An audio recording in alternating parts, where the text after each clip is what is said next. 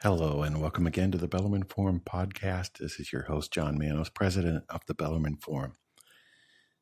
If you have been wondering how some of these new churches in America, maybe why the last miracle at Fatima was a miracle of the sun, and where we got all these problems today, and maybe a quick, easy way to separate the sheep from the goats today, then you want to listen today.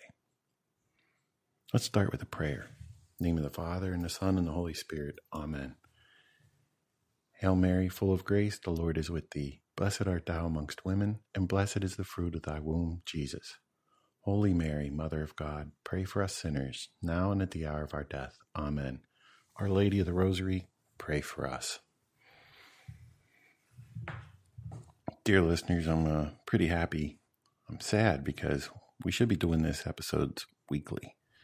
Uh, but human, uh, you know, life gets in the way. Air conditioning's gone out, a little bit of sickness here and there, but we're here now. This episode's a little bit different than the earlier three. In all the earlier three, there were different guests. We had, I was pleased with just norm. Somebody said it. They said this is just how normal people talk about the true faith. This episode is you and me. I want to sit down and talk to you for a few minutes well, it's going to be a little bit longer than a few minutes. I mean, come on, I, I like to talk. You and me, let's let's talk about how things are today. I'm holding in my hand a relic of St. Pius X. Ask for his intercession in, in addition to Our Lady's, because we got some some pretty uh, interesting things afoot in the church these days. Pius X, he had a lot to say about how we should deal with these things. I'm going to give you a quote from him. Says Pius X Liberal Catholics are wolves in sheep's clothing. You will be called clerical, retrograde, intolerant, but pay no heed to the derision and mockery of the wicked. Have courage. You must never yield, nor is there any need to yield. You must go into the attack wholeheartedly, not in secret, but in public, not behind barred doors, but in the open in the view of all. I think you read things on the Bellarmine Forum because you believe this already. But we need Pius X's help. He was concerned with the modernists that were already in the church at his time and that sought to change the church from within, to consume it like termites. So St. Pius X, pray for us. I'm, I'm holding the relic while we're talking. You may have seen this past week I put a, a post up about a new church that's being built in Las Vegas. It got me thinking a little bit about another post I had recently where I mentioned Hugo Rahner, Karl Rahner's brother. Hugo was into the solar cults. Now, Darren who is a fan who's commented on my Fatima posts for years now, has been waiting for me to finish a series on Fatima. Darren, I hope you're listening to this because this is a piece of what we're going to discuss today is a piece of all this. If you ever wondered, like, why did Our Lady choose the sun? I mean, that miracle that happened, and, and we know if you read the accounts on Fatima, there was Masonic involvement. Masons were there. Masons tried to change the stories. And we're going to talk for a moment about how some of that's even becoming active again today. Why today, at the 100th anniversary, would people be trying to change the story of Fatima? But, Darren, here's the short and long of it. I think Hugo Rahner and the things I mentioned recently, he studied the solar cults. Now, these are esoteric, uh, I like to call them the anti church because they're not followers of our Lord Jesus Christ. These are people in ancient times that we call pagans that worship the sun. The Egyptians, uh, we saw it in the Aztecs. The Aztecs would do human sacrifice and rip the hearts out of a living person and offer the beating heart to the sun in hopes that it would uh, continue to go around daily. Those same Aztecs worshipped a winged sun god, uh, or something like that. I don't say his name right. Who, when the missionaries had come, their God had took taken this form of a blonde haired man and told them he would be leaving for a while. And their account of it is then he then took the form of a winged serpent, went up in the air, and flew off to the east. They worship the sun. And so these attacks within the church and on the church by the Masons that we, in episode two, when we were talking with Friar Anthony, he set, talked about the things that uh, St. Maximilian Kolbe had observed in, in Rome, where they were marching, singing hymns that Lucifer would reign. I think at the end of this, our, Our Lady gave enough clues, and some of those I discussed in an earlier post on Fatima. Our Lady gave enough clues in the errors of Russia that the uh, that the errors of Russia would spread throughout the world. Those errors, number of posts, uh, I'll put them in the show notes with links to some of these. When we talk about the errors of Russia, sure, we are talking about atheistic communism. And something that's interesting about that, Fulton Sheen, when he gave a, a address on Marxist activities to Congress. So this is part of the official record of, of, of, of our country, public record. Fulton Sheen's analysis of Marxist atheism was that it attempted to limit liberty, an individual's liberty, in two ways externally and internally. Now, it sought to limit people externally by limiting how they move, what they do, and all of those things. I thought it was interesting, however, that he, Fulton Sheen, had said that it sought to limit internal liberty as well, meaning controlling thoughts or limiting the way people see things or attempting to cause people to think a certain way as an attempt to control them. I mean, it's, you know, it's like no different than a prison. A prison controls the prisoner because it, it limits their freedom. In the same way, Fulton Sheen saw that the goals of the communist and Marxist atheists was to limit the way we think. That's not entirely new. Hugo Rahner, looking into these solar cults that were around at the time of our Lord and in the early church, saw the same behavior from them. And I think part of that is because not everybody's going to do what they want. And so the way they impose order on the society around them is to limit everybody's freedom around them, except for those who want to keep this lie. I mean, the sun is not a God. Uh, when I say that, though, the Son of God, our Lord Jesus Christ, is God. When I'm talking about the Son, S U N, the Son, S U N, is not a God, but these cults, these pagans, would worship it as one. I think that's why Our Lady had the miracle of the Sun.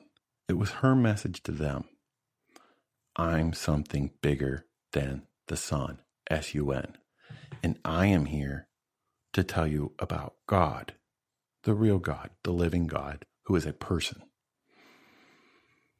And I promised at the front of the episode that we give you, I'm going to throw something out here, and I hope this is something we can discuss. We in, in comments or in future episodes, maybe with some of our regular guests. I know I brought this up with uh, John Dijak the other day, and he was like, "Yeah, no, that's interesting." So he and I will probably talk about this at some point too. But I think when you look at St. Ignatius of Loyola, who wrote the, the spiritual exercises of the church, who Father Hardon told us 30, what was it, 36 of the last 39 popes have told us this is the perfect expression of Western spirituality. You begin right at the beginning of those with the principle and foundation in the first week, and you learn there's only two standards there's that of our Lord, truth, and there's that of the of the devil, Lucifer, who is our Lord tells us the father of lies. We know those two standards, uh, even in a past post that I've had up, by truth incarnate, our Lord, or the father of lies. Truth or lies. We've heard it other ways. Light, our Lord is the light. St. John the Evangelist tells us that. And Satan is the father of darkness. So light and darkness. Those standards, those two standards, we have so many good ways of expressing the differences. But at the end of the day, there's only two. There's not a third standard. There's not a fourth option. You're either in or out. The sheep or the goats. Now, some time ago, and and I, even I look back at that post and I'm like, man, it's just too long. I got to do something to to get this better. Father Hardon was working on this idea, and and maybe this isn't the best name for it, but he was talking about in the wake of modern Catholic education and in the, the hopes of John Dewey. Now, John Dewey himself had written that he wanted to, re, to, to, to destroy traditional religious practice. He did it. People today, when they talk about religion, they think it, it's just something that people sincerely feel. In the past, religion has been tied to worshiping God as God revealed himself. So you could say that has something to do with Moses being on the mountain and receiving the commandments. You could say it has to do with our Lord. It has to do with apostolic tradition, like making the sign of the cross. The apostles taught us to do that. Don't listen to Mark Shea, or at least what he said years ago. Those things are practices of worship that were given to us by God. You don't want to talk about that today. You know, religion's all this other stuff. We know better. That's the good news we have. Like Pius X tells us, we should be saying these things publicly. Now, these two standards. I think the way we can break down people today with Father Hardon's neo pagan idea. His concept was that thanks to Dewey and American education, people have been taught that God is an idea. And from that notion, that they are gods and they should worship themselves. It's nothing that pagans at least still see their own inabilities. And they, so that's what makes them worship a sun. That's what makes them worship the tree. It's what makes them worship other things because they realize there's something outside of them has to have more power than they do because they don't have the power to do things. The neo pagan that Father Hardon was bringing up, we can, let's call him the modern man for a minute. The modern man has been taught that he can do anything if he just thinks it. They say some give the criticism that that's the gift of America to the world is positive thinking. I'm not sure it began with us, but I think that certainly the popular idea of it came from here. And if you look at all the self help books or a lot of the uh, inspirational things that are out there today, you can say that we're the thought leader in that.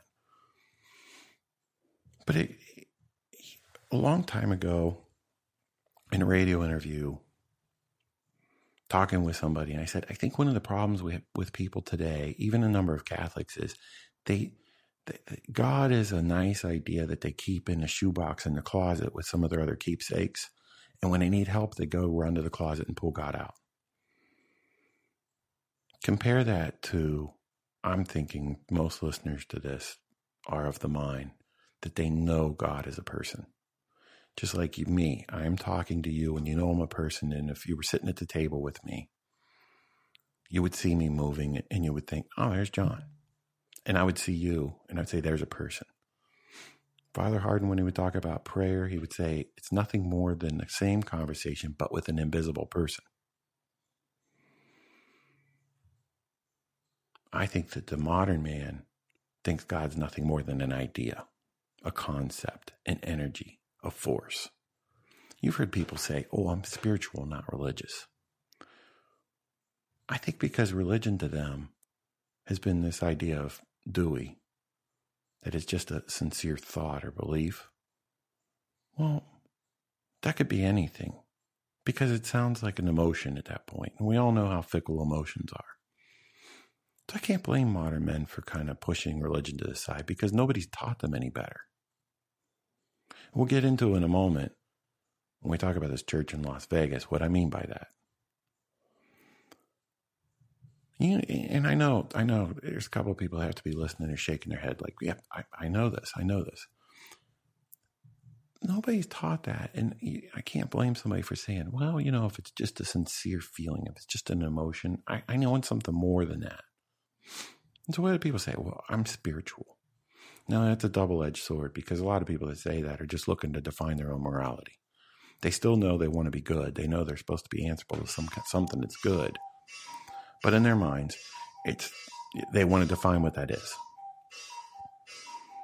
So this, I think that's a fair statement. Now let's get into a little bit what that means. If you have one camp that believes that God's just an idea, that means that they're not answerable to a person as if they were sitting across the table. Ideas can be made.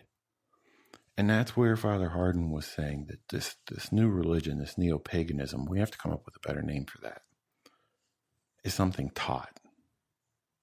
It's not something that you naturally come to. And you look at advertising, you look at this positive thinking stuff, and you see, well, people are are taught to believe you can do it. Just think it; it'll come about. You can realize your goals by uh, visualizing them. But it's a lot more subtle than that. I think a lot of people that claim to be religious have this problem too. I think it's very, very, very it's everywhere. This problem, I think, is is throughout. Even you can meet. Let me give you an example. You ever met one of those people? Um, they hold themselves in a way that they think conveys piety, and uh, they they're kind of smarmy kind of people. And I know you've met somebody like that before, where if they get into a something that should be a good, reasonable discussion, uh, or a debate, or maybe it's worth arguing. I mean, you know, isn't that Chesterton that says that uh, the great thing about Catholics is all we agree on is the creed and everything else is up for debate? This kind of person will say, Well, I will pray that you will do God's will. Think about that for a minute. I'll pray that you do God's will. Why? Because you disagree with them. And so creating reality, making God in the world of ideas requires you to then conform to what they think is right. And so, how do they express this error? Well, I pray that you do God's will. They're saying, I'll pray that you do what I want. You know what I mean? And I'm not saying that anytime anybody says, Well, I'll pray that you find God's will, or I'll pray that we do God's will, or it's not to get on the idea of God's will. I, I think, I hope I give a good enough example here you know that kind of person. I think most people have run into somebody like that.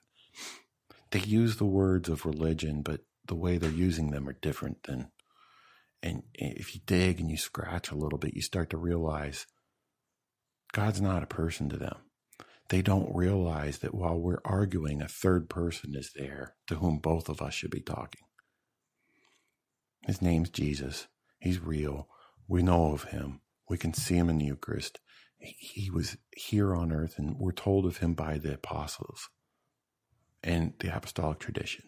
That's our job. That's what Pius X is telling us. That guy's real. He's not an idea. So that's the I think where the separation comes. We should we need to work on these ideas a little bit more over time. I think that Father Hardon's idea is great. I think it answers a lot of things. But even when I put that thing up about neo paganism, you know, it was funny because I got comments from pagans themselves that are like, this isn't what a neo paganism is. Hmm. They're talking about the resurgence of druids and other pagan ritualists that are out there. And I kind of get where they're coming from. It's kind of like how everything else is neo the new theology, the new this, the new age, the new everything else there's got to be a better. They're not self idolaters, although that kind of describes some of it.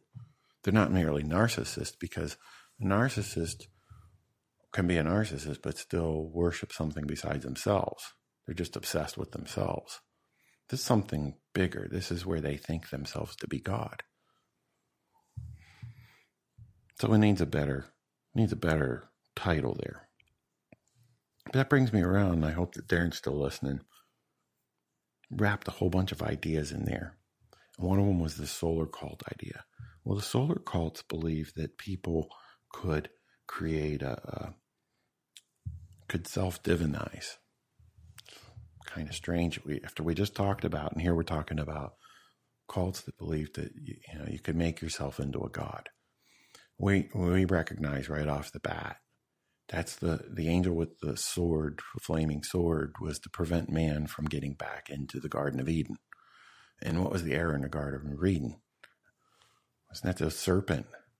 There's that serpent again. The Aztecs worshipped and these other solar cults had told Eve, You will be like gods. Even the serpent, for as much lying as he was, he couldn't say, You will be gods. He said, You will be like gods. Uh, so you can see the advancement of the errors. People today think they can be. These cults, through history, have taught people that they can be. You know, and when I talk about the uh, this going back in time, when we talk about the Egyptians, you know, recall for a minute that the priests around Pharaoh could mimic the miracles that uh, Moses was doing up to a certain point. So we're, we're talking about the real battle here. We're talking about the difference between the two standards. We're talking about the kingdom of God versus the kingdom of hell. And that's what Our Lady was trying to say. I'm more, I'm more powerful than that. Out of Russia, it's the connection to Fatima we see how uh, Madame Blavatsky, Helena Blavatsky, start this. Well, she's credited as starting the Theosophical Society. Theosophical Society, Lorraine Connor, who was a board member of the Wanderer Forum Foundation for years, had gotten way into the United Nations and the connections to the occult world and a number of things that were going on. I wrote and extended some of what she did, comparing her stuff to the work that was written much later by Constance Cumbey on the hidden dangers of the rainbow. Therein, you get into Alice Bailey and the Lucifer Trust and all these connections that come around to the United Nations, the purpose of the United Nations. And Alice Bailey, in a number of her writings, had spoken about what she called the externalization of the hierarchy by which she meant the day that would come along that the her word secret chiefs this was something that Blavatsky talked about too the secret chiefs in charge of theosophy could be shown to the world. Without getting way into the woods on this i'm going to give you a couple features here. We already know who the secret chiefs are and even russia had figured it out in the post i gave on the errors of russia where the anathemas that were given in their services during on Orthodox Sunday, which occurs during the Great Lent. They they condemn the theosophists, sorcerers, and Freemasonry and others who seek to channel demons. We know this stuff. You read Leo the Thirteenth on Humani Generis. You listen to Pius X. We know that the people engaged in the other standard that's where they're that's what they're seeking to do. Father Hardon went so far as say is and I think he was right, people who are in mortal sin are agents of the devil. At some point, people seeking power or going with their avarice or that are going along with the lies of the devils are looking to bring them into the world because the devils wish to be here too. Or, or to when you all you have to do is a few Sundays ago in the Roman calendar, it was uh, the Sunday reading had to do with the man at the Gadarenes, the possessed man, and that's what the, the the demons and the swine himself begged our Lord, no, don't send us back yet. Put us in those swine instead. That feeling from those demons, they would work to do things, and I think they found it. They found their cooperation through Blavatsky and through this theosophy and, that was born out of Russia and got enough traction to become a world power. That's a thought for Darren and heirs of Russia and Fatima. And we'll get into more of that as we go along. One of the things Bailey talks about is the creation and, and Blavatsky talks about this too the creation of the Rainbow Bridge. Now, the Rainbow Bridge by New Agers is likened and made, uh, it's kind of strange, but Teilhard de Chardin, the heretical theologian, he was a Jesuit, writes about the spiral tower. The spiral tower and the Rainbow Bridge are the same thing. And de Chardin's world, the spiral tower is that which we evolve along until we all become connected in this concept he called the noosphere. Alice Bailey described it as people focusing their energies up to the hierarchy, the demons, and then receiving energy back. So there's this concept of stuff up and coming back down. In the post I did about the Las Vegas church, you're going to see there's a mosaic in the front of the UN meditation room. Now, with all the other stuff we've talked about before, just take it take my word for it for the moment without all my descriptions that the, the mosaic is intended to be painted and it's a representation of Lucifer. You'll notice in the middle of it, one of the few things that you really notice besides the black half circle is this vertical line in a spiral that goes around it. Descriptions of that mosaic by people of the cult say that that is the spiral tower. That is the method, the person seeking to be possessed and the energy coming back to possess them. That is what they seek. That is what Bailey called the person who wishes to become an adept in the in the new world order, in the golden age, in the, uh, the time that's come. They are supposed to create this rainbow bridge with the hierarchy and walk out of themselves and allow the hierarchy to walk into them. It's not theologically precise language, but you understand that they're saying they must become possessed. Would you expect anything different from people following the other standard? If we who follow our Lord wish to become possessed of His grace and accept His gifts and have Him dwell in our hearts, the other side seeks to do the same. And that is, after all, their goal.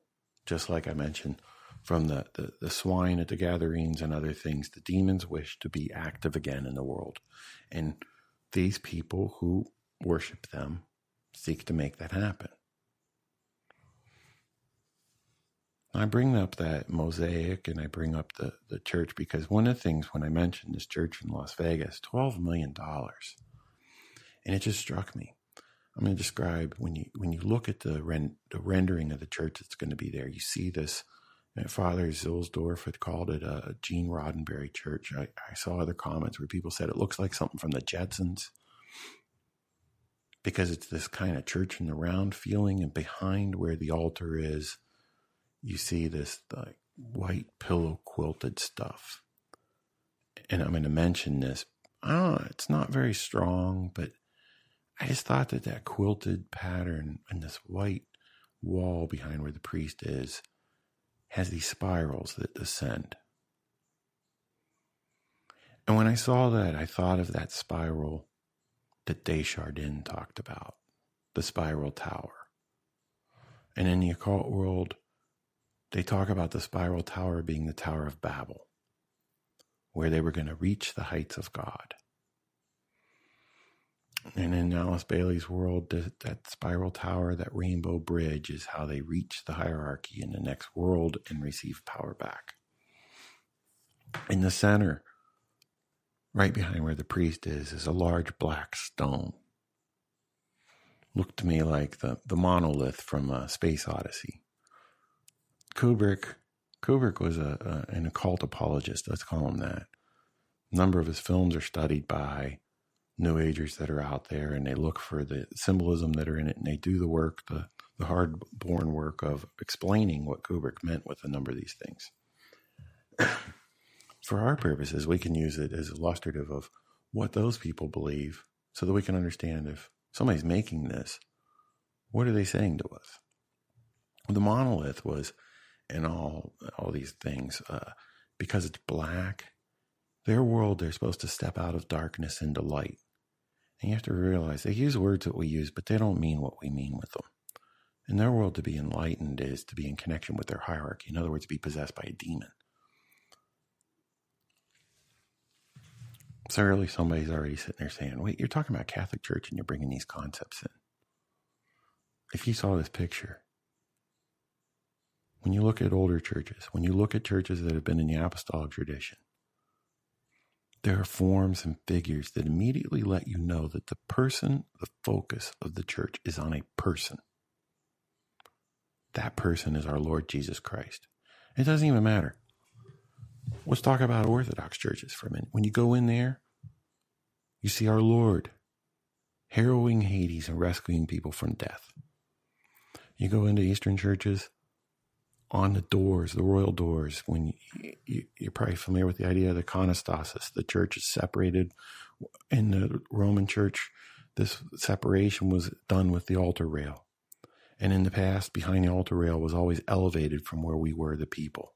It's the same in the Eastern churches, where the iconostasis separates us from the holy place. There's a step, a step up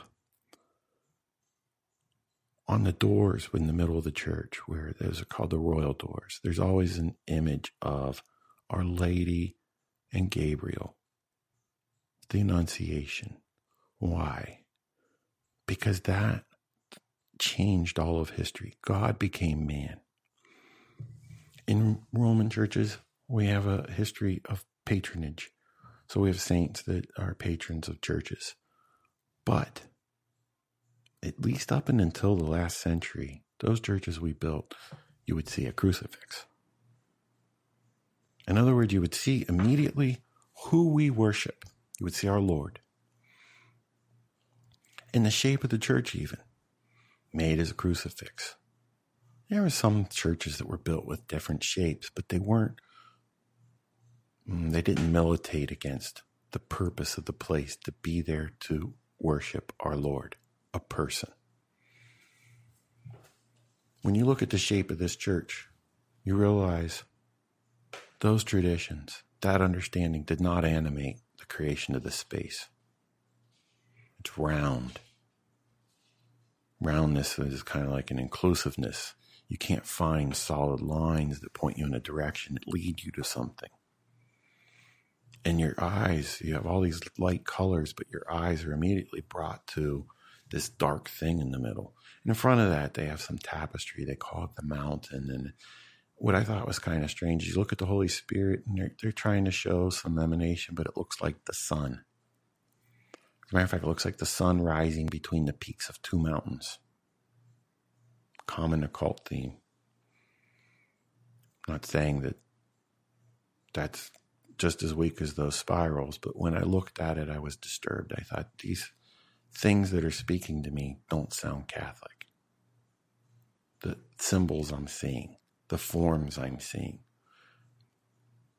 Why is it I can go to all these other places that believe the sacraments, whether they have been built in the East or the West, and the forms and the shapes and the, the art that's there tells me, hey, there's a guy who became, it's God who became this guy. He rose from the dead and we worship him. Or he he suffered for you willingly took on the cross and rose from the dead to save you because you can't save yourself. That's the difference between somebody who believes god's an idea is they're looking for a way to save themselves. In other words if they're looking for something they can't have isn't that the beginning of fraud there? Aren't they ripe to be taken by the devil our Lord gives us an open promise. He says, Believe me and follow me and take up your cross, and you will have eternal life. He's a guy. It's the guy we're going to see after we die. It's not, we're not going to meet an idea on the other side of death. It won't be like the last scene of the Space Odyssey where we go on a star trip through the monolith and find out if we made it to the light. That's not what's going to happen. We, you know, Fulton Sheen would talk about when we wake up from the slumber of death, we'll either see the face of our Lord or the miserific face of uh, the devil. In other words, you're going to see a person there. We know it. God made creation. Who is it? Who do we talk to? You and me are people, and we're talking to each other. The apostles were people just like us, and they talked to our Lord. Our God condescended to become a man to show us He's what likeness of him he made us in. He's a person. when you look at that church, you look at those images on that post, it's interesting to me. The painter who made that church painted the, the, the mosaics in the, I like to call it the Raj Mahal, Roger Mahony's Cathedral in Los Angeles. Somebody else who was telling me, oh, you know, are you sure you're not just making, stretching these symbols too much? When I told them who did the paintings, they said, oh, and that was enough for them. But if you aren't disturbed, I put, I've never heard of the stations of the Holy Spirit. I don't know if you have either. If you have, put it in the comments. It's, it was new to me. But they're going to have these eight stations of the Holy Spirit, as they're calling it, in this church. And you look at this image of so called Pentecost, and there's people coming out of the darkness with the flames. And you get the impression only by looking at them that this is probably the apostles and the Blessed Mother. But I'm going to tell you what, when you look at them, only because I realized they told me what it was, if I saw that picture on its own, I wouldn't think that's them.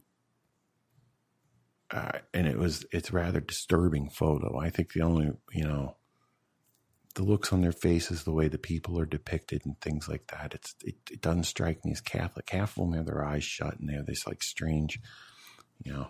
I wish I had Landon on with me. Only Landon and I will talk about it. But they, they look like they're taking forms of prayer, like some Protestant sects get into, if that at all. They actually really look to me like Buddhist meditation. They have their eyes shut and they're like looking and stuff. And that's you ever notice that with Buddhist stuff? When they show the Buddha they show people, their eyes are shut.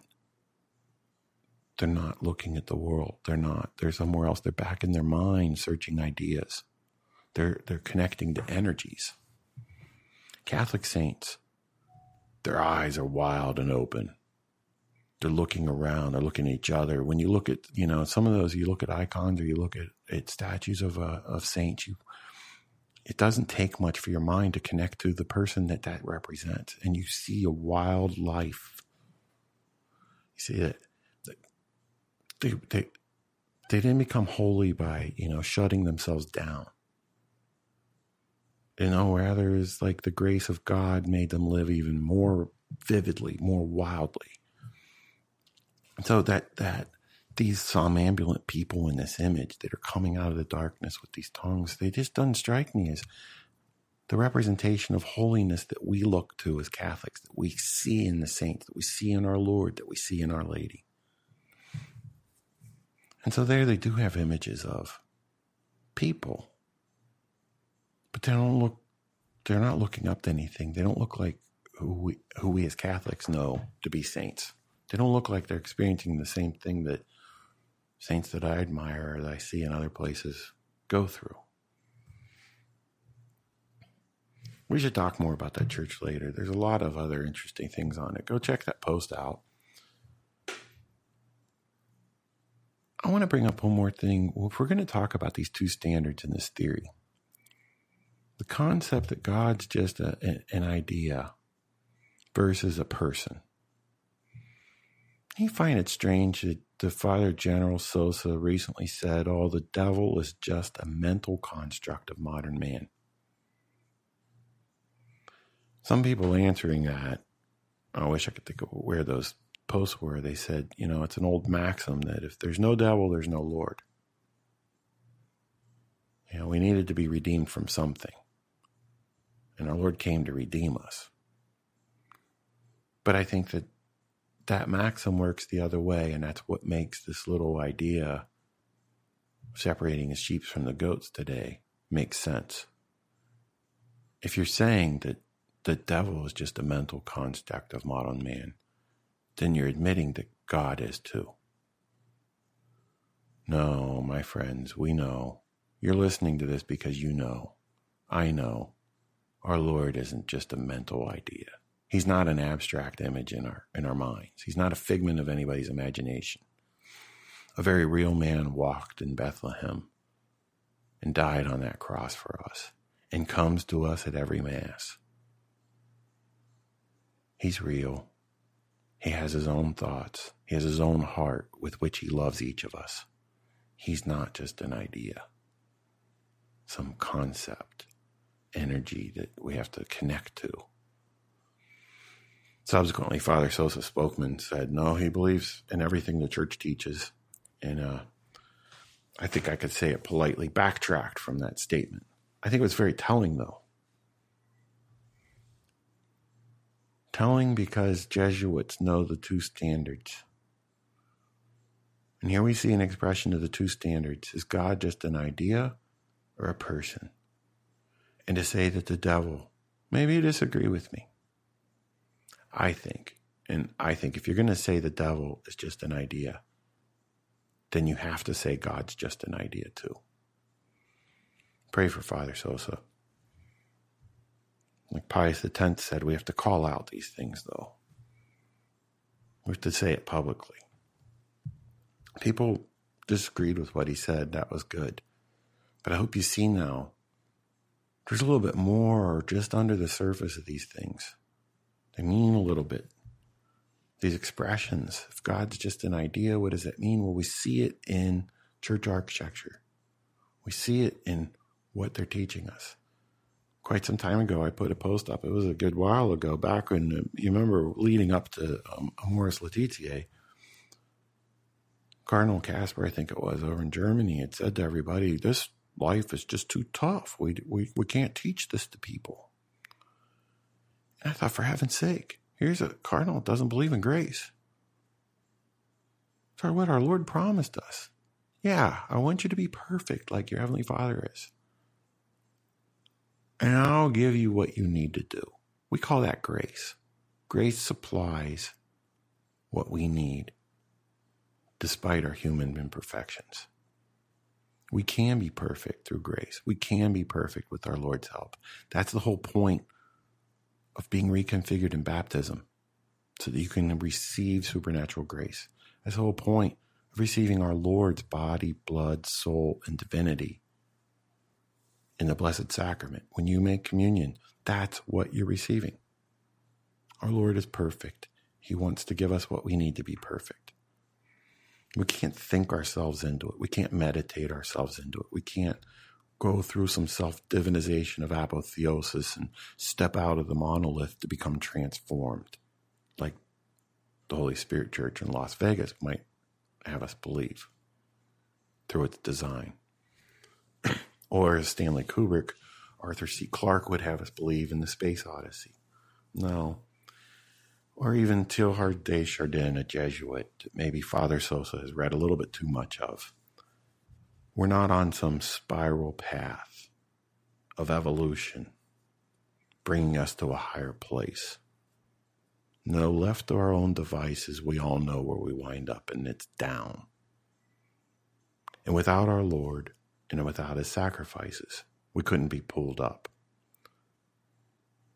Thanks be to God. And thanks be to God for giving us his blessed mother who helps us get pulled up. I'm going to talk one more time. You've heard of Marty Haugen and these other guys and these awful hymns and stuff that go on. One we never talk about. His name is Omer Westendorf. He he he's from Cincinnati. I guess I always kind of wondered when I was a kid because I was bothered by it as a kid. Omer Westendorf in his obituary in Cincinnati was, I'm going to read from it. He died back in 1997. He'd been stationed in World War II and he took leave for a while and he was fascinated by these Dutch churches that had modern hymns. And he decided he was going to bring these hymns back to America. And he set up the first English, uh, it's called the People's Liturgy Hymnal, or the People's Hymnal. Comrade, do you hear that? The People's Hymnal. Not God's hymnal, not the church's hymnal, the People's Hymnal. Westendorf, as you know, or may not know, you may not connect him to a number of the things. He had been commissioned in 1975 to write what I think is probably one of the most subtly modernist, awful hymns that you've heard before Gift the Finest Wheat. And I call it like the serpent's promise in the Garden of Eden. You can't pin it down. It's just like those symbols in the Las Vegas church. It can cut either way.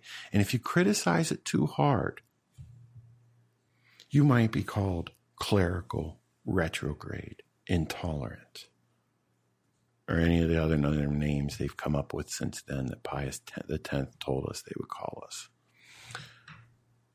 Is our Lord just giving us wheat in the Blessed Sacrament?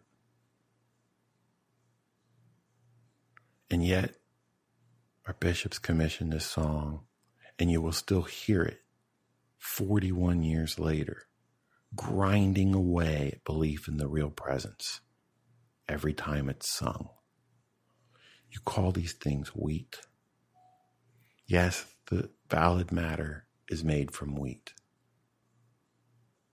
But no, by the power of God and the sacrament He gave us, when you receive it on your tongue, it's no longer wheat, but the body of our and blood of our Lord.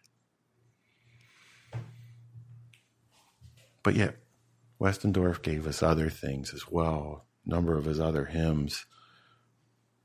Shockingly, you'll find them devoid of proclamations of our Lord and Savior Jesus Christ.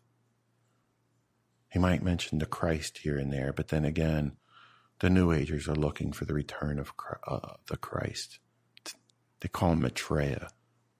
It's not the Christ we're looking for. It's not the Jesus Christ, it's the our Lord. Westendorf was heralded uh, by other priests in the Reverend Clarence Rivers, the pastor of a Cincinnati church, the time that uh, of his death was quoted in his obituary of Omer Westendorf as to say, just to sing English hymns at a Latin mass was a revolution in itself. Uh, he's worked in uh, incorporating African American influences in church music. He goes on to say, Omer may be said to be the one man who, although unacknowledged, laid the basis for the restoration of the liturgy in English in terms of music. I know there's a Society Against Marty uh, Haugen and these other ones that are out there, and David Haas and the others. And I think we need to focus on Westendorf. He's the one that created the World uh, uh, WLP. They're the ones that publish a bunch of this stuff. That was bought in 1971 by uh, uh Baruch, or I forget the name of the company that bought them. But yeah, right there in Cincinnati, these things came out and were spread. Uh, Paluch's the name of it, of Chicago, bought his WLP, but it stayed in Cincinnati for years after. They're the ones that have been pushing all these banal hymns to take these sacred concepts and turn them into mere ideas. Do you see what I'm saying now about these two standards? Is God a person? A person who incarnated into a man so that he could show us he was a person, a real, living, breathing, thinking person with their own thoughts, hearts, and emotions and love. St. Basil calls him the lover of mankind. Or is he an idea, a light, an abstract concept that we evolve into? Wheat. Wheat's a thing. Who cares about wheat? Do you care about wheat? You care about a person, though. Fulton Sheen was great at pointing that out. Nobody ever sped on the interstate on the way home, pulled into the garage, and bent over the steering wheel and made an act of contrition and sorrow for having broken the law. But somebody who's hurting somebody else's feelings will feel sorrow for the rest of their life. That's the difference between a God who's an idea, speed limit sign, and a God who's a person that loves us. Our churches used to tell us that there was a God who loved us that we worship. I'm really sad about this one in Las Vegas that $12 million. Think of the church that could be built for $12 million that could tell its parishioners the Holy Spirit is a person of God that loves them. And there's three persons in God. And God the Father sent his Son, and his Son willingly accepted death on a cross to save us. from a person who hates us, who would seek to make God an idea.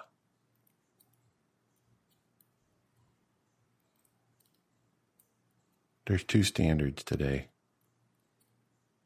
Let's be on the right one. Let's proclaim it publicly as Pius X told us.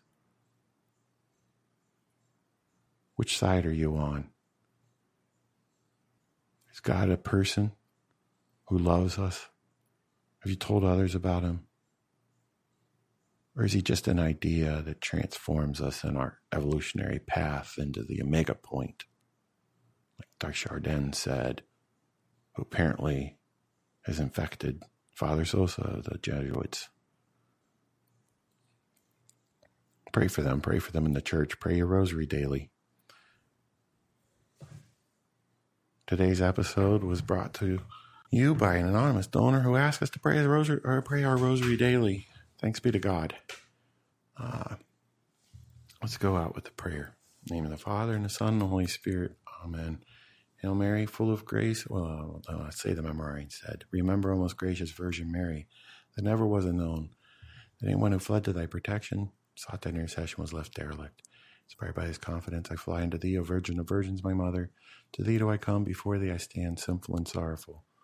O Mother of the Word incarnate, despise not my poor words, but in thy mercy hear and answer them. Amen. Maybe in the next episode, I'll tell you why I say words instead of petitions. Latin says words. St. Pius X, pray for us. Our Lady, Queen of the Rosary, pray for, Queen of Heaven, and Our Lady of the Rosary, pray for us. Thank you for listening today. Hope I've inspired you, picked you up a little bit, given you a little bit of uh, something to think about and chew on. That these little modernist churches that we see in Am Church are teaching us something. They're not just banal, whitewashed spaces. I'd like to remind you that you've been listening to the Bellarmine Forum podcast. This is episode four with John B. Manos, talking on the two standards today. I'm your show host, John B. Manos. Production this episode we mentioned earlier was underwritten by an anonymous donor that asked you to say a rosary daily. If you would like to underwrite production of the podcast, contact the forum using the contact form on the website, bellarmineforum.org, or call us. The number is listed on the bottom of the website. Please support the Bellarmine Forum. God willing, uh, we'll be here another 53 years. Uh, I'm looking forward to seeing your reviews, comments, and any feedback that you have. You can use that same contact form to say, Hey, John, speak up, or Hey, John, I like this, or I would love it if you talk about this. Drop me a note using the contact form or in the comments on the uh, blog post. But please do visit, uh, we're on Stitcher and we're in uh, iTunes, and either of those places can take reviews. Please leave me a review. Let me know hundreds of you, you hundreds of unique listeners have already been there. Um, I'd like to hear from you. And I know you liked it because you listened to more than one episode. Just a reminder, everybody, the podcast is a production of the Bellarmine Forum, formerly known as the Wanderer Forum Foundation, founded in 1965 on the heels of Vatican II as a faithful enclave of the Catholic faith, and I might say bold proclaimer of God, the lover of mankind, without all the progressive modernist confusion, and might we all say without all the occult confusion too, given today's episode. Our producer sits at the right hand of the Father and will come again in glory to judge the living and the dead. Our executive director not only made all things visible and invisible, but also split the Red Sea in twain and was known for his sound defeat of Og, king of Bashan. Our technical director is an unnamed angel assigned to us by the producer per show. The Bellarmine Forum is a nonprofit public charity, and all donations are tax deductible to the maximum extent permitted by law. This show is copyrighted by the Bellarmine Forum 2017 to the greater glory of God and the honor of the Blessed Virgin Mary. Amen.